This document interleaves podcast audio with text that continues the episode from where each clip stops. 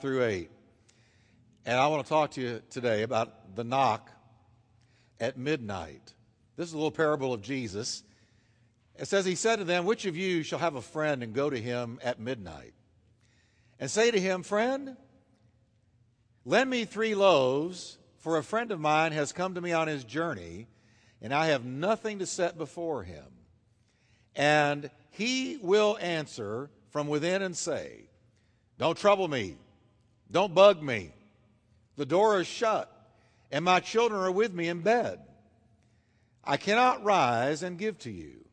I say to you that he will not rise and give to him because he is his friend, yet because of his persistence, he will rise and give him as many as he needs. Father, thank you for your word today. We pray that you will speak to us. And Lord, help us to see the value of the church of the Lord Jesus Christ. And we thank you for it in his mighty name. Amen. Look at your neighbor and tell him the church has value. I'm telling you, the church does have value. Now, uh, this parable is primarily shared by Jesus, taught by Jesus, to teach us the value of persistence, not giving up in prayer, that we would not faint in the place of prayer, perseverance, continuing on. But I want to take a little bit of a different angle to it. And I want you to notice that he's giving us a situation where there was a knock on a door at the midnight hour. Now, I got to reading this, and it struck me there's no hour like midnight. Uh, most curfews for young people are set for the midnight hour. Want to see you? Not one minute after midnight. You be here by midnight. A wise mother said to her daughter, No good thing happens after midnight. Amen? In myths and fairy tales, the midnight hour was called the witching hour, midnight. Cinderella, remember the story of Cinderella? She was told by the fairy godmother, You're going to have to leave the ball and come home and be here by midnight, or you're going to be transformed in front of that prince back into the servant that you are. And, for, and remember, she forgot what time it was, and the clock struck midnight, and she had to flee, and she left her glass slipper behind midnight. The point is that midnight has always been a defining moment in our thinking. There's something about the midnight hour. And Jesus said, This knock came at midnight. There was a knock at midnight. And I believe that this parable particularly applies to our day. Because let me tell you something, church. There is a spiritual midnight. There is a physical midnight, natural midnight, and there is a spiritual midnight. And I believe right now in America, it is close to midnight. It's midnight. At midnight, think about it, colors lose their distinctiveness and they all blend together at midnight. At midnight, shadows appear real, and what is real appears as a shadow. You can't tell the difference. Things are muddled and muddied at midnight. right and wrong, good and bad, light and dark have lost their distinctiveness in America in the midnight hour. It's midnight. I'm going to tell you right now, spiritually out there in the culture, our world is groping in a twilight zone of spiritual grays. Things that used to be crystal clear have now lost their clarity and lost their distinctiveness. It's midnight. You can't tell what is what unless you're a believer and you're in the light of the Word of God. There has come a, there has come a graying of everything. I want to tell you first, it's midnight in the social order. On the international horizon, nations are engaged in endless wars, terrorism, violence, genocide. We've gotten so used to it that we don't even think much about it anymore when we hear about some terrible act of violence or some terrible war or some act of genocide in some other nation. The 20th century made all the centuries that preceded it pale in comparison. Two world wars were fought within a generation. with multitudes of lesser wars in between. I mean bunches of them. And the clouds of another world war are hanging low right now. Man now, in the midnight hour, has atomic nuclear weapons that within seconds could completely destroy the nations of the world, vaporize them. And even worse than that, rogue terrorist nations like Iran are locked in a race to obtain their own nuclear weaponry and have vowed to use it as soon as they get it. You know why? Because it's midnight. It's midnight in the moral order, is it not? It's midnight in the moral order. Moral principles have lost their distinctiveness. I am amazed at what I see being allowed in our culture today morally. It is stunning. It's shocking. It's breathtaking. If you could take people who died in America in the 40s and 50s and pull them out of the grave and set them in America now, they would go into a state of shock. We're like the frog in the boiling water. We've been around it so much and watched it happen so slowly and incrementally. It's not occurring us occurring to us how bad it has really gotten. For modern man, for our day, absolute right and wrong are a matter of what the individual or the majority decide and not what God says. So we're in the midnight hour because when you throw God out and you become the guide of your own life and a nation throws God out and becomes the guide of its own destiny, it's midnight. It's midnight when our children can no longer pray in school, but they can take a class on sexual issues that would make a normal adult blush. It's midnight. It's midnight in America. It's midnight when a judge cuts off water to 750,000 acres of California farmland, leaving thousands and thousands of farmers in poverty to save a little fish. Yet nothing can be done for over a million babies aborted every year in the same country. It's midnight when you save a fish and kill a child. It's midnight. it is midnight when two Florida school teachers are dragged into court for praying at a school luncheon facing fines up to $5,000, six months in jail, and the loss of their retirement benefits. And this in a country that was birthed by Christians and birthed in prayer. It's midnight. It's midnight when God is pushed out of our thoughts, when we legislate Him away through our courts, when we ban Him from our society and erase Him from the minds of our children it's midnight. Whether or not you know it, the clock is striking midnight in America, and it's getting darker by the day. Yea, by the hour, it's getting darker. But Jesus said, at the midnight hour, there was a knock and an opportunity. A man was looking for bread. Oh, hear me today, church. I've got a word from the Lord today. I know I do. A man was looking for bread. He didn't even have enough. He didn't have enough to share with a guest who came to his home. And here's what I believe Jesus' point is things get desperate in the midnight hour. People get hungry in the midnight hour. People go searching for bread in the midnight hour. The midnight hour may be bad for the world, but it's an opportunity for the church. The Bible says Seize the season, make the most of every opportunity, for the days are evil. I believe in the midnight hour there is an opportunity for the church like we have never seen. And I want you to know today how important you are in the scenario of the midnight hour. I believe this simple parable of Jesus is a message to the church, his future church. At the midnight hour, people come looking for bread. And no doubt about it, the midnight hour is the days just before his return. Jesus is near. He's at the very door. He said, when you see all these things happening, you better lift up your head because your redemption is drawing nigh. The trumpet's about to be blown. Jesus is about to return. History as we have known it is about to be wrapped up. Do you really believe that, Pastor Jeff? Oh, I believe it. Listen, the same Bible that tells me that gave me John 3:16. and every prophecy in the and most prophecies in the Bible have already been fulfilled.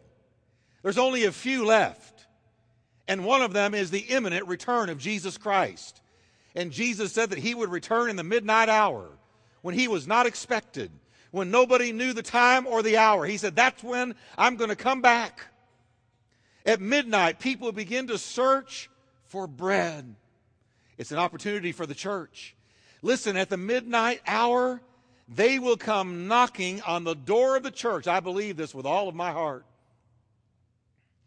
And when what does the true blood bought, spirit filled church of the Lord Jesus Christ have to offer? Why would they come knocking?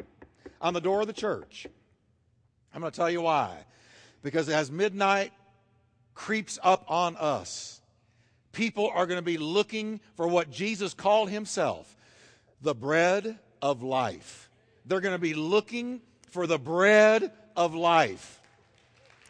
Jesus didn't mince words.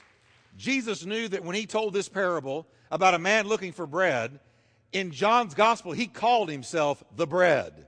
He called himself the bread of life. So there's no question in my mind. He was using this parable to draw an illustration to let us know that in a midnight hour, when things are troubled and perilous, there is a famine that takes place out there in that world a famine for truth, a famine for spiritual reality, a famine for God. And they go knocking somewhere.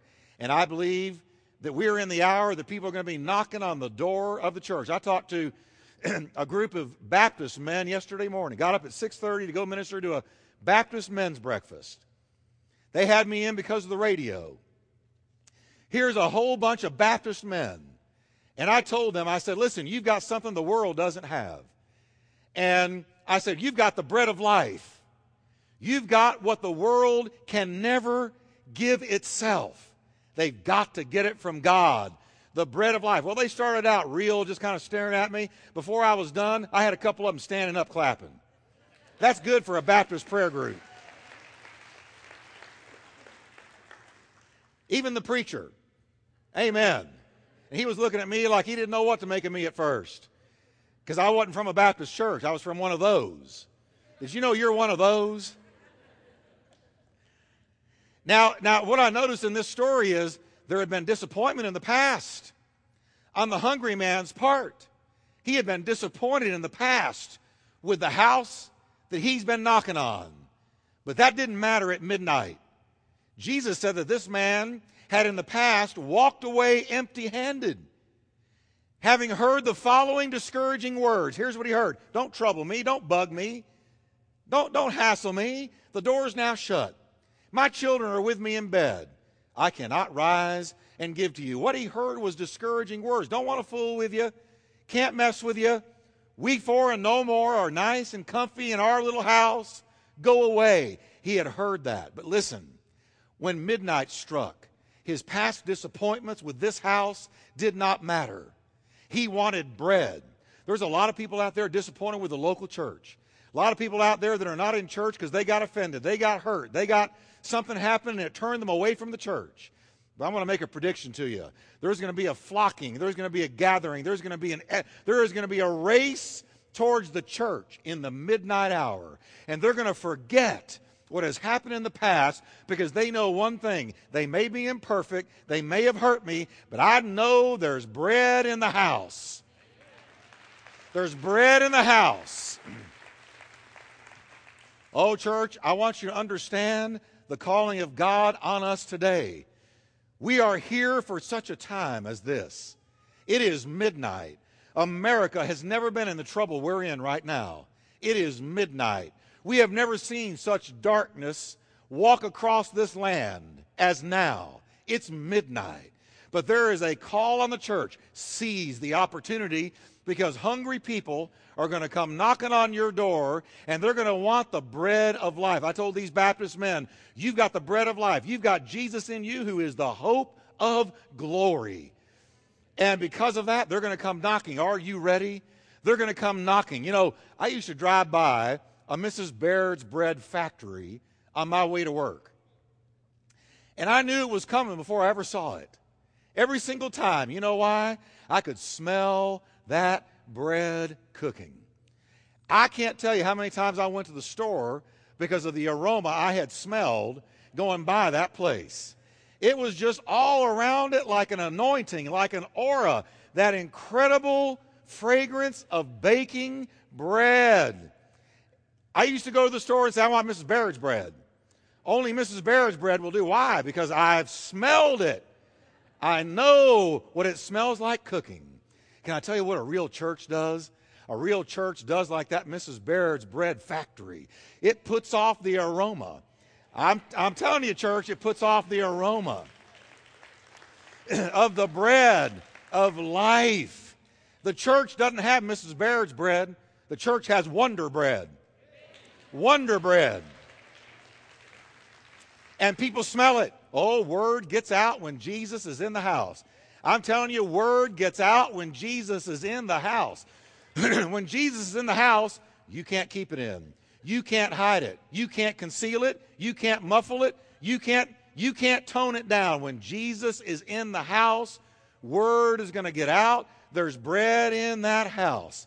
Let me tell you something. It doesn't matter what race you are. It doesn't matter how much money you make. It doesn't matter what sign is hanging on the door. It doesn't matter how nice the building is. If bread is in the house, they're going to come from the north. They're going to flock from the south. They're going to attack it from the east. And they're going to come from the west when bread is in the house. they know He is there. They know Jesus is there. Word gets out. And do you know the word is getting out? People are walking into this church saying, I've heard people are getting saved, heard people are getting delivered, I've heard that people are being fed, and you can't keep them away. In three weeks, we have had 70 people join the church. In three weeks, 70. well, it's not me. It's not the name on a sign. It is not a location. Because you can be in the middle of a cornfield, and if Jesus is in the house, they will find a way to get to you.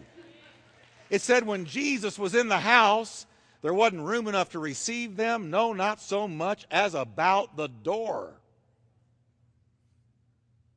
Now, I'm about to tell you why the church is so important, so needed, so crucial, especially in this midnight hour. Here's why the church has three kinds of bread that they cannot get apart from Jesus. Now, I want you to know that our Jesus can give you something no one else can give you. Our Jesus can fulfill you in a way that nothing else can. Anything other than Jesus is a counterfeit, and it will not ultimately fulfill you. Our Jesus is the bread of life. Our Jesus is the light of the world. Our Jesus is the way, the truth, and the life, and no man gets to the Father but through him. Our Jesus died for your sins, and no one else, not Mohammed, not Buddha, not Confucius, not anybody. Jesus died for your sins. Now, here's the three kinds of bread we've got, and they're going to come looking for them in this midnight hour the bread of hope, the bread of love, and the bread of forgiveness. Now, let me take the bread of hope. The Bible says that hope is going to disappear. As the end draws near, hope is going to fade. As a matter of fact, rather than being filled with hope, Jesus said there will be signs in the sun, moon, and stars on the earth. Nations are going to be in anguish and perplexity at the roaring and tossing of the sea. He said men will faint and die, have heart attacks from terror apprehensive, fearful of what is coming on the world, for the heavenly bodies will be shaken. Now, what does hope mean? Hope means you wake up looking forward to tomorrow. You look forward to what tomorrow is bringing. You look forward to what God is going to do in your life.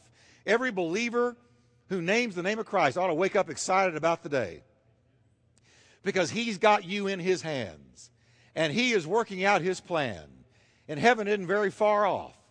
We ought to wake up excited about tomorrow, but see, if you're not walking with Christ and you're out there in the midnight hour and you're groping in the dark and everything has become gray and you don't know what the answer is and what the truth is, you see what is coming upon the world and you faint. You faint from terror. You're apprehensive, not excited about what the future is bringing. At midnight, out there, all the things the world has placed its hope in, the Bible says will collapse like a house of cards. They will watch as their earthly heroes collapse. The financial structures are going to collapse. Their hopes for peace will collapse in the face of the worst wars the world has ever seen. They're going to find themselves in a world being shaken, being rocked and rolled, reeling, stunned, shaken, and undone. They will run to the place where the bread of hope survives and thrives. And I'm going to tell you who's going to have hope. It's going to be the blood bought, spirit filled church of the Lord Jesus Christ. We're going to have the bread of hope. Here's our message hope is in the house because of who is in the house. And Jesus Christ is in the house. And because he's in the house, we've got hope. Now, hope, according to the Bible, is this hope is a future certainty grounded in a present reality. It's a future certainty grounded in a present reality. So, what is the present reality? The present reality is the resurrection of Jesus Christ from the dead. Now, I want you to hear me well today. Our hope does not rest in a religion, our hope does not rest in a political party, our hope does not rest in a nation.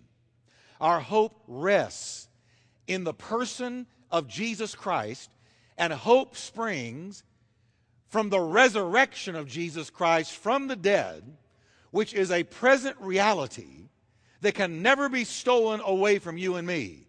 There is false hope, and when you put your hope in something false, the legs are always knocked out from under you, the carpet is pulled out from under you, and you always wind up looking like a fool.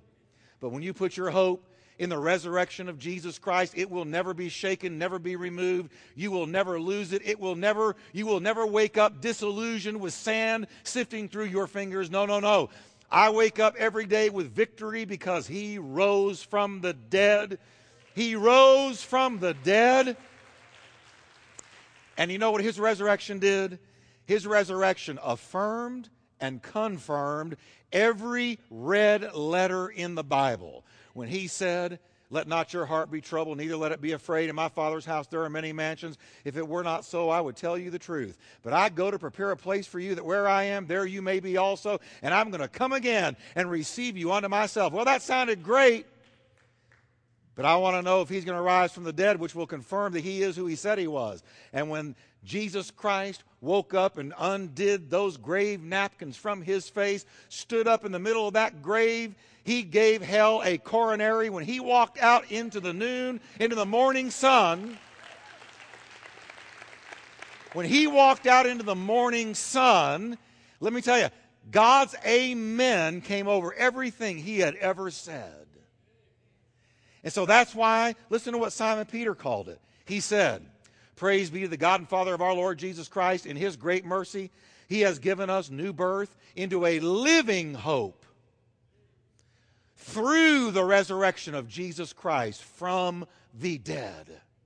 Where does our hope come from? It comes from his resurrection. Because he has risen, we will also rise from the dead because he has risen.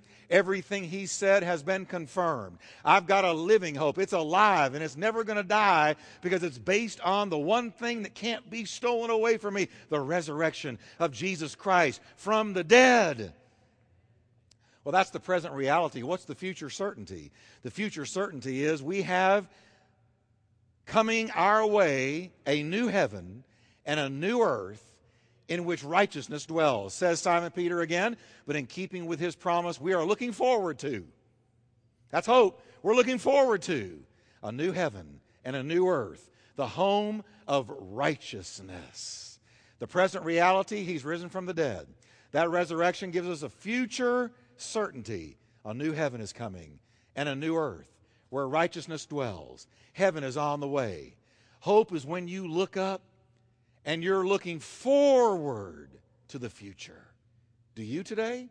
When you wake up, do you look forward to the future? You excited about what God's doing in your life? Is there a skip in your step, step and a smile on your face? I told those men yesterday, I said, here's what I tell my church. If you leave church and you go to a restaurant and you're looking down and sour like you just lost your best friend, don't tell them you were at my church that morning. you go out there and you smile and you, you, you, put a, you put a Jesus smile on your face because it doesn't matter what you're going through, He is risen. It doesn't matter what mountain you're looking at, He is risen. It doesn't matter how deep the valley, He is risen. It doesn't matter what the devil has thrown against you. I'm telling you, you're more than a conqueror through Him who loved you. And if God be for you, who can be against you? So get out there, smile, and say, I was just at Turning Point Church, and we heard about Jesus Christ and His resurrection, and I am filled with hope because you've got bread. You've got bread. Now, the second kind of bread the church possesses is the bread of love. The precious, priceless commodity of love is going to all but disappear in that midnight hour. Listen to what the Bible predicts about the decline of the character of men. Paul says, but you better know this. There's going to be terrible times, perilous times, and that's translated from the Greek that means stressful, stress infested times in the last days, in the midnight hour. And here's what's going to make it stressful the character of people. People will be lovers of themselves, lovers of money, boastful, proud, abusive, disobedient to their parents, ungrateful, unholy, and listen to this without love without natural affection. I don't know about you, but I, I can tell you I know this. At least sometime every week, after you've watched the news, you have said something like this How could they have done that? How could they have committed that act? How could they have perpetrated that kind of evil? How could they have done that? How, how could they have gone there? I'm going to tell you how. The heart of man is desperately wicked, and I'm losing my handkerchief there. The heart of man is desperately wicked. Who can know it? The heart of man is evil. It's capable of anything. Without Jesus Christ, you can do anything. You can go to any depth. You can sink to any level. Without Jesus Christ living in your heart by grace. And Paul said one of the earmarked characteristics of last day people, midnight hour people, they're not going to have natural affection. That's how they can do it. They, their consciences are seared. They've been destroyed by sin. They're not natural. They're not normal.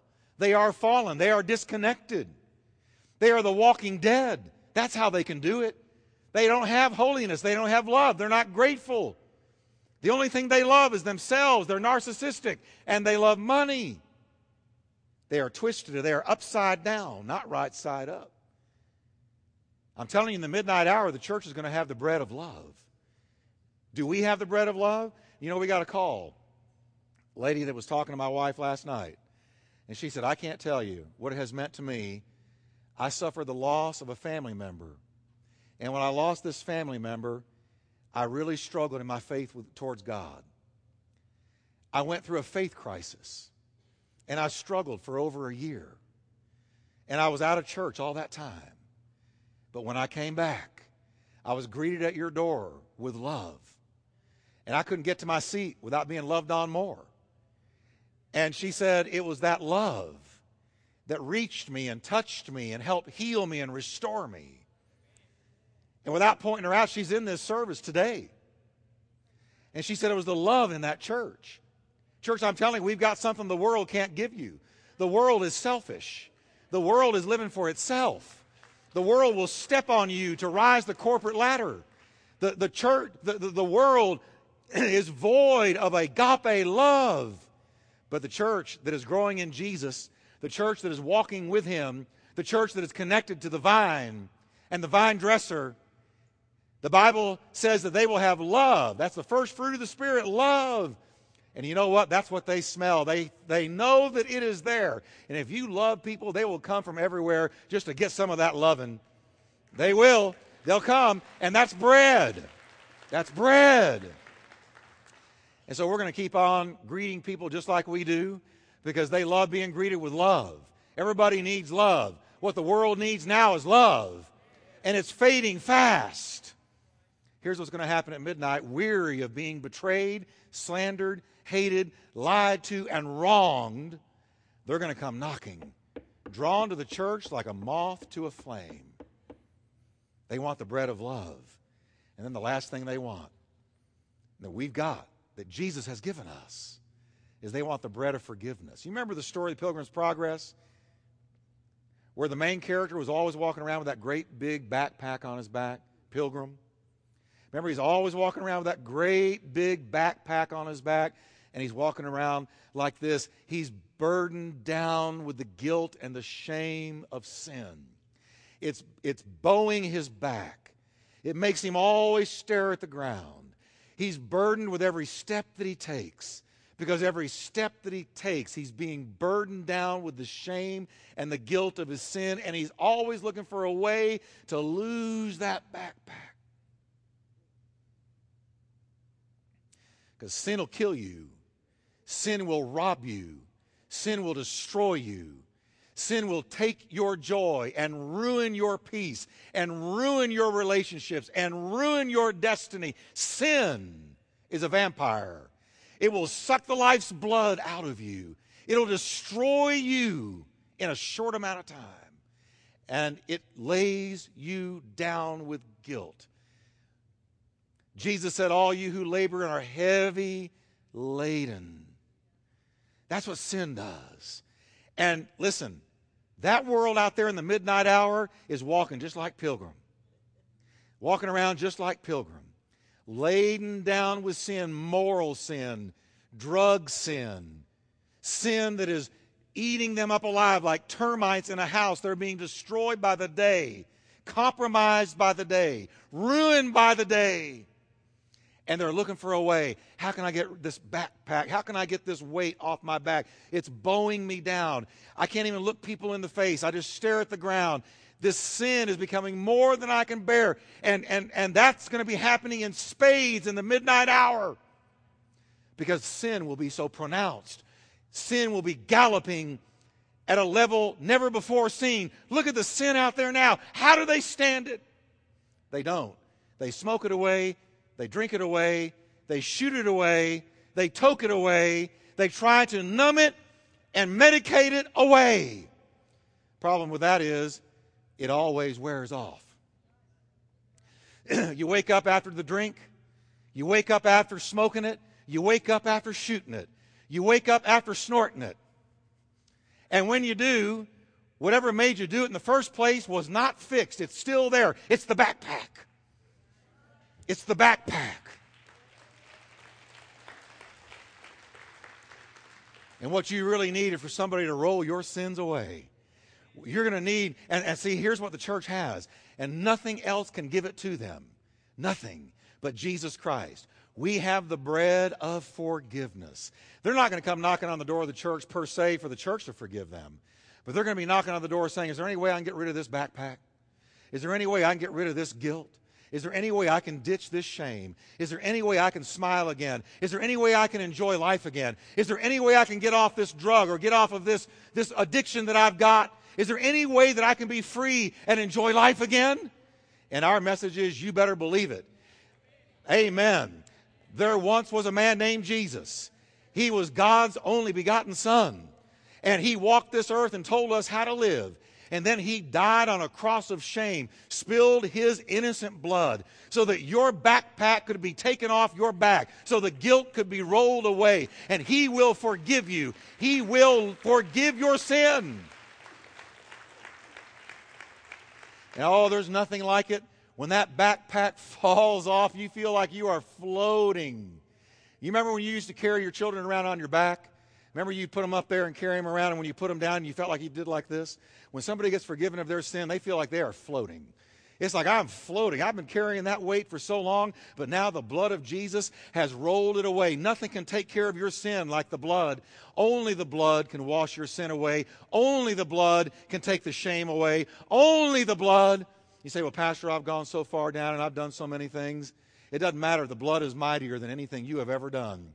The blood is mightier than your sin. The blood is mightier than any devil. The blood is mightier than any addiction. That blood washes your sin away. We've got an answer for the guilt and the shame and the lostness, and it's Jesus Christ. Can you stand with me?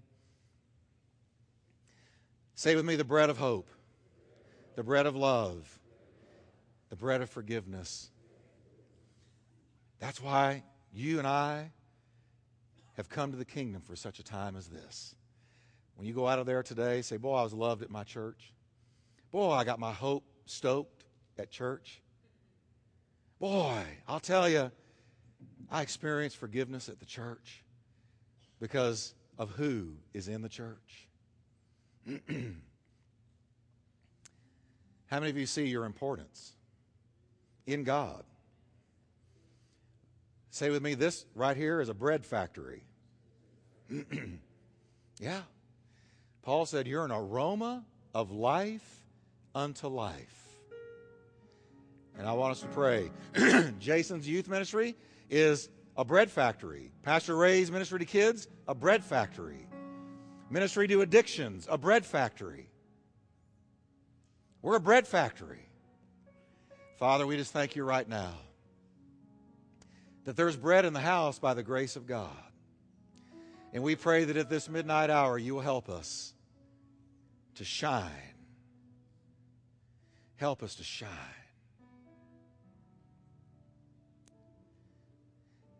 And help us to seize the opportunity at midnight and see people find what they're looking for. I commission you in the name of Jesus as your pastor as you go out these doors. You've got the bread. You've got the bread. Don't keep it to yourself. You've got hope. You've got love, and you've got the answer for forgiveness. I want you to take the bread and go out there and give it away. Father, thank you for helping us and blessing us. Now, I want you to pray with me.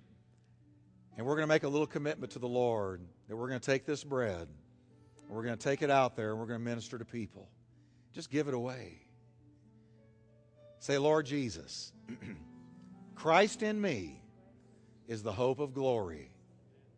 Help me to take the bread and share it. In Jesus' name. Amen. Give him a hand of praise today, can you?